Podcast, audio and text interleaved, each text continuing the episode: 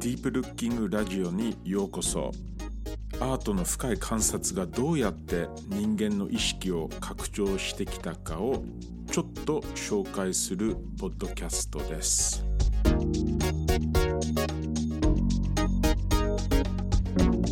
ディープルッキング想像力をよみがえらせる深い観察のガイド著者のロジャー・マクドナルドです。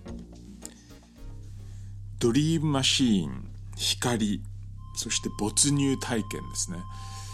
ある意味では今日の話はディープルッキングの究極的な、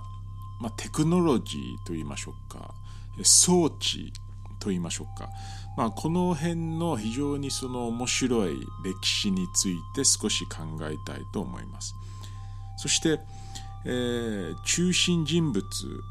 の一人にはイギリス1916年に生まれたブライアン・ガイシンという、まあ、アーティストですね、まあ、画家でもあった方なんですけど、えー、ガイシンが非常にそのこのドリームマシーンという装置を、まあ、作った中心人物なんですね。ドリームマシーンの話をするときにやはり、えー、いつもメインに出てくる人物は、まあ、もっとある意味では有名な作家のアメリカ人ウィリアム・バローズなんですね。でこのガイシンはバローズと非常にその深い友人関係を長年にかけて、まあ、持ってた方でこの2人で、まあ、ある意味ではドリームマシーンという装置を、えー、考えそして実践していくんですね。まあ、外心の方がですねいろんな意味で、えーまあ、ちょっと知られてないんですがこのドリームマシーンの、えー、いろんな理論、えー、思想までに関して、えー、展開したということで、まあ、彼の考え方も今日少し参照したいと思うんですね。まあ、外心はドリームマシンについて非常に面白い、まあ、名言葉を残していくんですね。えー the first artwork in history made to be viewed with closed eyes と外心は言うんですねつまり歴史上初めて目を閉じて見るアート作品であるというんですねまあ、まずこのドリームマシーンっていう装置機械テクノロジーはまあ果たして何なのかっていうねあの知らない方も多くいると思います。えー、簡単に言いますとストロボのような光のまあ明滅ですね。えー、英語ではフリッカー、フリッカーっていう言葉ありますけどストロボのような光の明滅が発信される、えー、アートあるいは光装置です。具体的に、えシリンダーに、まあ、形が切り取られてですねそのシリンダーが、まあ、ターンテーブル、まあ、昔のレコードプレーヤーのようなねターンテーブルの上に乗される乗れ乗るんですね。そしてターンテーブル、えー、はですね、まあ、大体78あるいは 45rpm、まあ、速度のセッティングがあるんですけどえー、そのターンテーブルが回るとそのシリンダーも回るんですね。でそのシリンダーの中に、まあ、電球が置かれます、えー、電球がついてシリンダーが回ると、えーまあ、1秒間に、まあ、あスピードによりますけど8から13の、まあ、あ点滅速度あるいはフリークエンシー、えー、が起きてですねこのまああのシリンダーに形が切り取られたと言いましたけどその切り取られた部分から光がえフリッカーチカチカ点滅、えー、するんですね。でその光の前に座ったり寝たりして、まあ、目を閉じる装置です。でそこでやがて少し時間が経ちますと、えー、いろんなあ色色彩あるいは幾何学模様のようなものが見えてくる、まあ、その閉じた目の中で見えるという装置なんですね。まあ、これはあの1950年から60年の、えー、ブライオン・ガイシンウィリアム・バローズの「ドリーム・マシーン」なんですが、えー、1980年代には、まあ、やっぱりアメリカ西海岸のニューエイジ文化の中でよくマインドマシーンと呼ばれて似たような光、えー、脳波装置といいましょうかねこういうものがまあ販売されてますね。あるいは実はもっと最近2010年代に入りますと、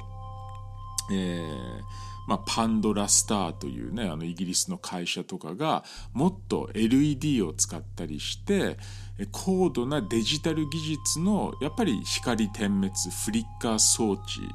のようなものも、えー、販売してます。でこれはあの別の言い方では Brain Wave Entrainment っていうんですね、まあ、脳波エントレインメント装置テクノロジーとも、まあ、呼ばれるような今日その話なんですね。ブライオン・ガイシンドリームマシンについて、まあ、あの何個か非常に面白い言葉考えを残してるんですね。これを少し紹介したいと思います。まずは彼にとってこの装置は教育的装置、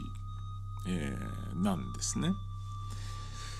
そして、えー、新しい鑑賞の時代を、まあ、切り離すえー、装置なんですね。すべて過去、現在、未来が見れるようになる。まあこれは1960年の初めにお話をしていることで、えー、今の時代から考えますとやはりインターネットに近いようなワールドワイブウェブのような、えー、考え方に近いと思いますね。この、まあ、ドリームマシーンというものは全ての情報全ての目で見れるものが見れる、えー、可能になる。さらに外心はですね、えー、普段我々の生活では、まあ、人間ってこう限界の中で、えー、あるいはいろんな規律の中で生きてきた、えー、しかしドリームマシン体験はですね計り知れない領域、えー、まあちょっと美学的に言いますと崇高体験 The Sublime ですね。自分よりはるかにスケール感場合によってはちょっと怖さも、え、感じるような崇高的な体験規律あるいは管理体験を超えた領域の体験が可能になる、ま、これもドリームマシーンの一つの、えー、イフェクトですね。そして外心は、えーまあ、心理学者のユングもう、え、引っ張り出してくるんですね。ユングが言うように人間のその膨大な、え、シンボル象徴あるいは原型のアーカイブユングはこれを、えーえー、そのやっぱりその、えー、あのアーキタイプって呼ぶんですけどその人間の無意識の中に眠ってる膨大なシンボルのアーカイブですね。原型と言いますけどこれが開かれてくる。そこには星空の模様だったりクロス模様だったりスパイラル模様さまざ、まなそういう原型模様が、えー、オープンされる、まあ、これもドリームマシーンが可能にする一つのものなんですね。そしてガイシン本人はもう数百時間この装置の前に座ってたそうで、えー、本人は全てのイメージを私は見たともね言ったりするんですね。まあ、時代は60年代初め、まあ、50年代の終わりなので実は非常にその当時のサイケデリックなカウンターカルチャーとの交流も、えー、あるんですね歴史を読んでいきますと。えー、アメリカ西海岸、まあ、当時はハーバード大学で心理学者でもあったティモシー・リアリーですね。やがて、えー、アメリカのカウンターカルチャーの中で LSD という強烈な、えー、幻覚剤を、えー、広く文化社会の中で広める方ですね。ティモシー・リアリーとの交流も実は1961年えー、起きてるんですね。手紙交換をしたりしててこのドリームマシーンそして光のこの点滅フリッカーの、効果についてティモティ・レアリーそしてブライアン・ガイシン、まあ、非常にこう関心を持つんですね。あるいはもう一人アメリカ西海岸のカウンターカルチャーの非常に有名なアレン・ギンズバーグですね。詩人。詩人のギンズバーグもドリームマシーンについてさまざまな言葉を残してます、えー、非常に強烈な装置である。まあそのさまざまなサイケデリックなドラッグと並んで強烈な装置であるっていうんですね。まあ、ギンズバーグは一時ドリームマシーンの生産そして販売までも検討してたそうなんですね。やはりリアリーティモシー・リアリーはですねやがてサイバネティックスというまあそのインターネット、えー、AI のまあ本当に原型的なえー、研究に、えーまあ、言及する方なんですけど、えー、人間の脳と、えー、外のテクノロジーハードウェアがどう関係を取るのか、まあ、こういうことについてチムシー・リアリーは、まあ、晩年、えー、考えるんですけどドリームマシーンもある意味ではこのサイバネティックスの原型的な装置だと思いますね。つまり電気信号が脳の意識あるいは脳波をどう変えるのかですねどう意識を変えるのか変形するのか、まあ、こういうことについて、えーまあ、60年の初めから、まあ、活発な議論が起きてた。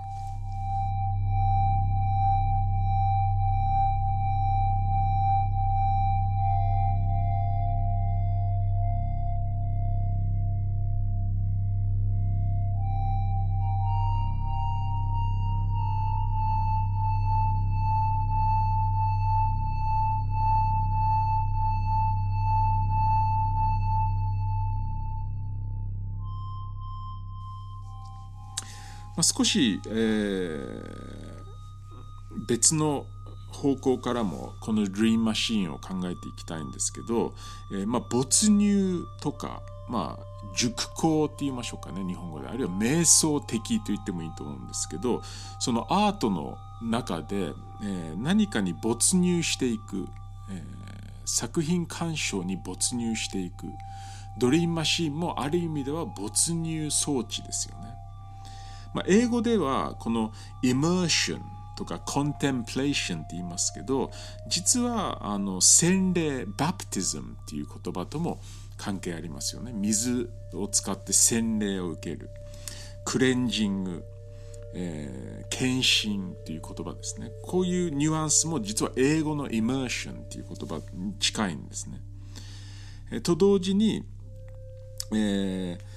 その現代の思想特にヨーロッパアメリカの思想の中ではですね意外にこの没入を少し怪しく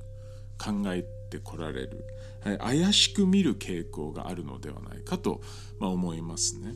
特にこれは美術批評の中で例えばハル・フォスターという有名なアメリカの美術批評家がいますけど、えー、ちょっと懐疑的にその作品の中にあまりにも没入しすぎる作品例えばジェームズ・タレルというアーティストの作品ビル・ヴィオラロバート・アーウィン、まあ、これこの辺のアーティストたちは1970年代から非常にこう瞑想的な体験を促す作品インスタレーション作品をあるいはビデオ作品を作っている方なんですけどハル・フォスターはちょっと懐疑的にこういうえー、作家たちそして作品体験を、まあ、見てるんですね。まあ、つまりフォスターにとって批評的な可能性が少しこう、まあ、スペクタクル化されていく、えー、単なるそのエンターテインメントの領域にこう近づいていくのではないかアートが本来持つべき批評性が薄くなるのではないか、まあ、こういうその、えー、意見があるんですね。まあ、こういう意見って非常にこう重要な指摘だと思います。そして頭の端っこに置いとくべきですね。こういう、えー、没入とかドリームマシンのような装置について考える上で、まあ、ハル・フォスターが指摘するようなことは、まあ、非常に大事だと思いますね。しかし一方では、えー、今のえー、アテンション経済の時代と呼ばれてますよね。その我々の注意がえー、非常にその経済の資源になっている時代においてもう一回その没入ってどういう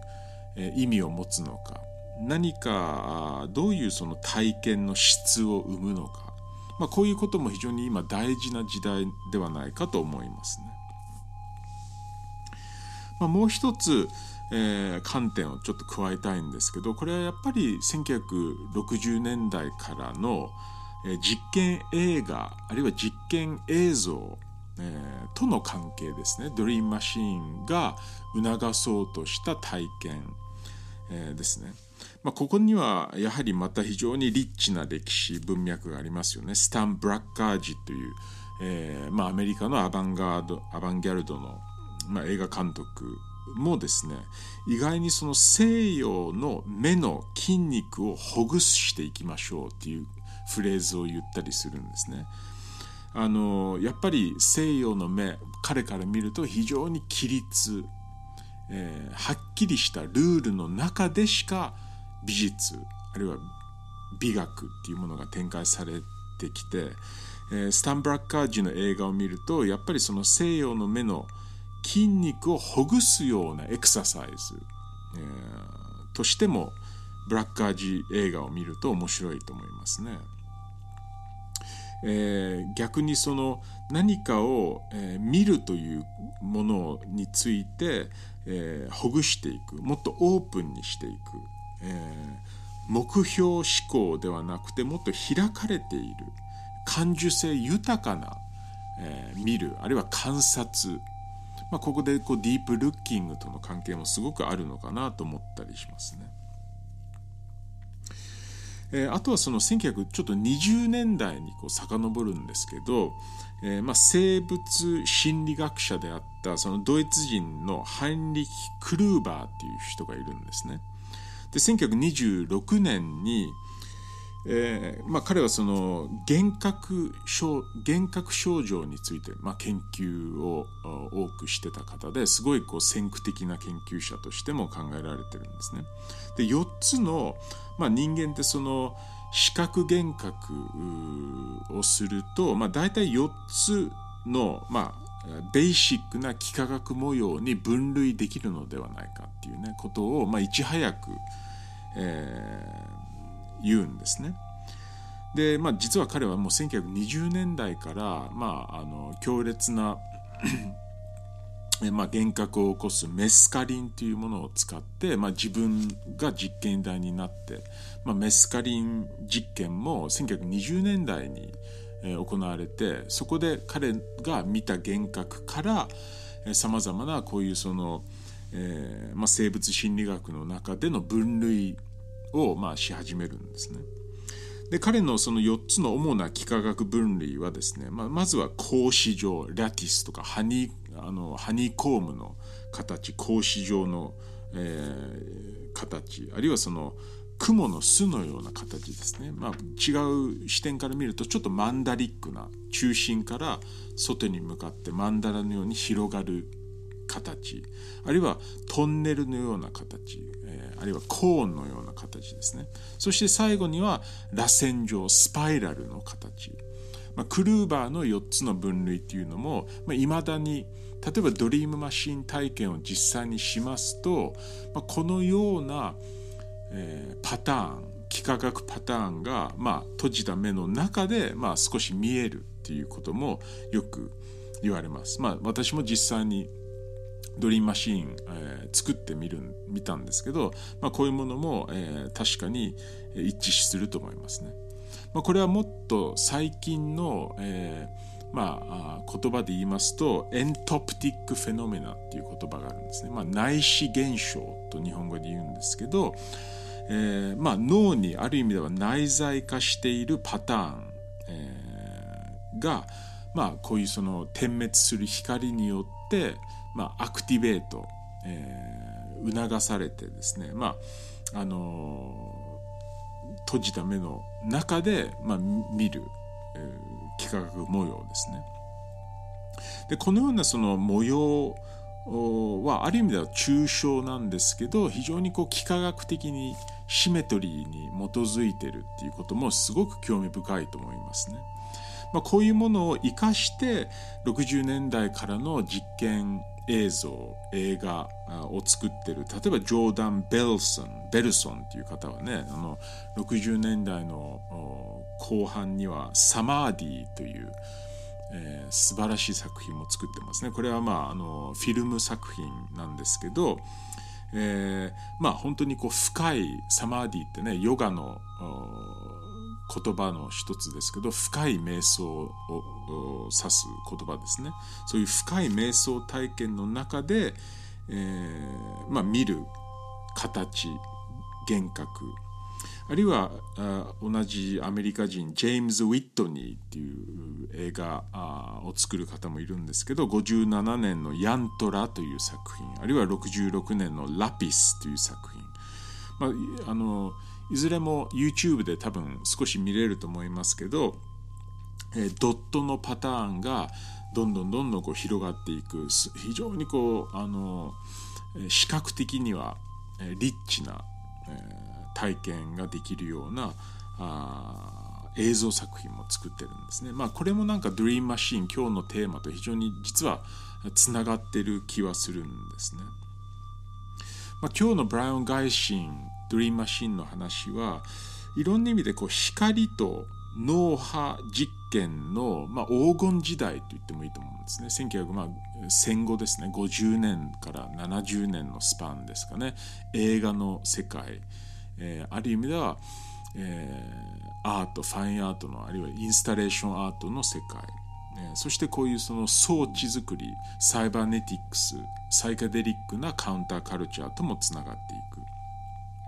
その背景には重要な要素もあると思いますね。こういうその、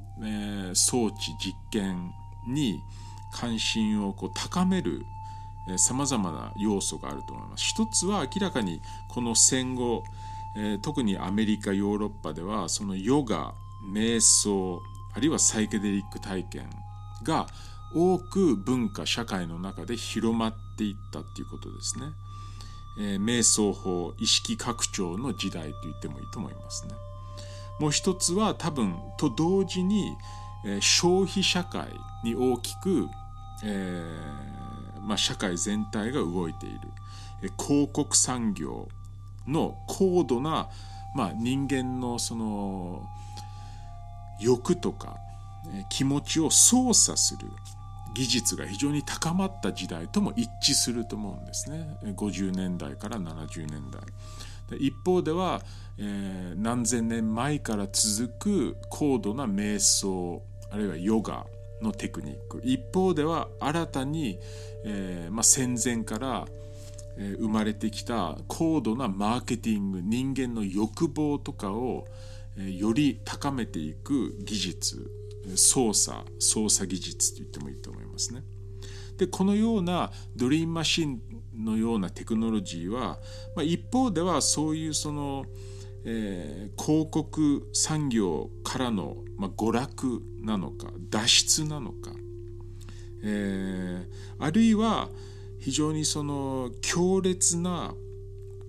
もっとラディカルな、えーまあ、これはそのジェレミー・ギルバートっていう、えー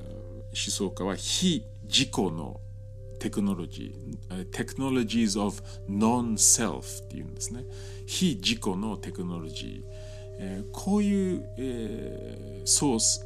置、テクノロジーとしても考えられる。そしてそこから新たなラディカルポリティックス、新たなその政治体験、えー、あるいは新たなコミュニティ、の形が生まれる。まあ、どう見るかっていうのは本当にさまざまな議論の対象になっていくと思いますが、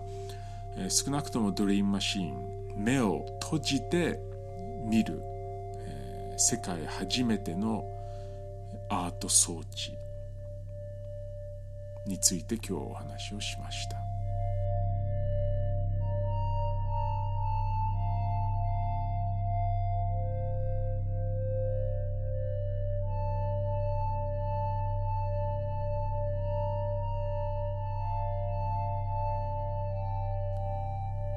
良いディープルッキングを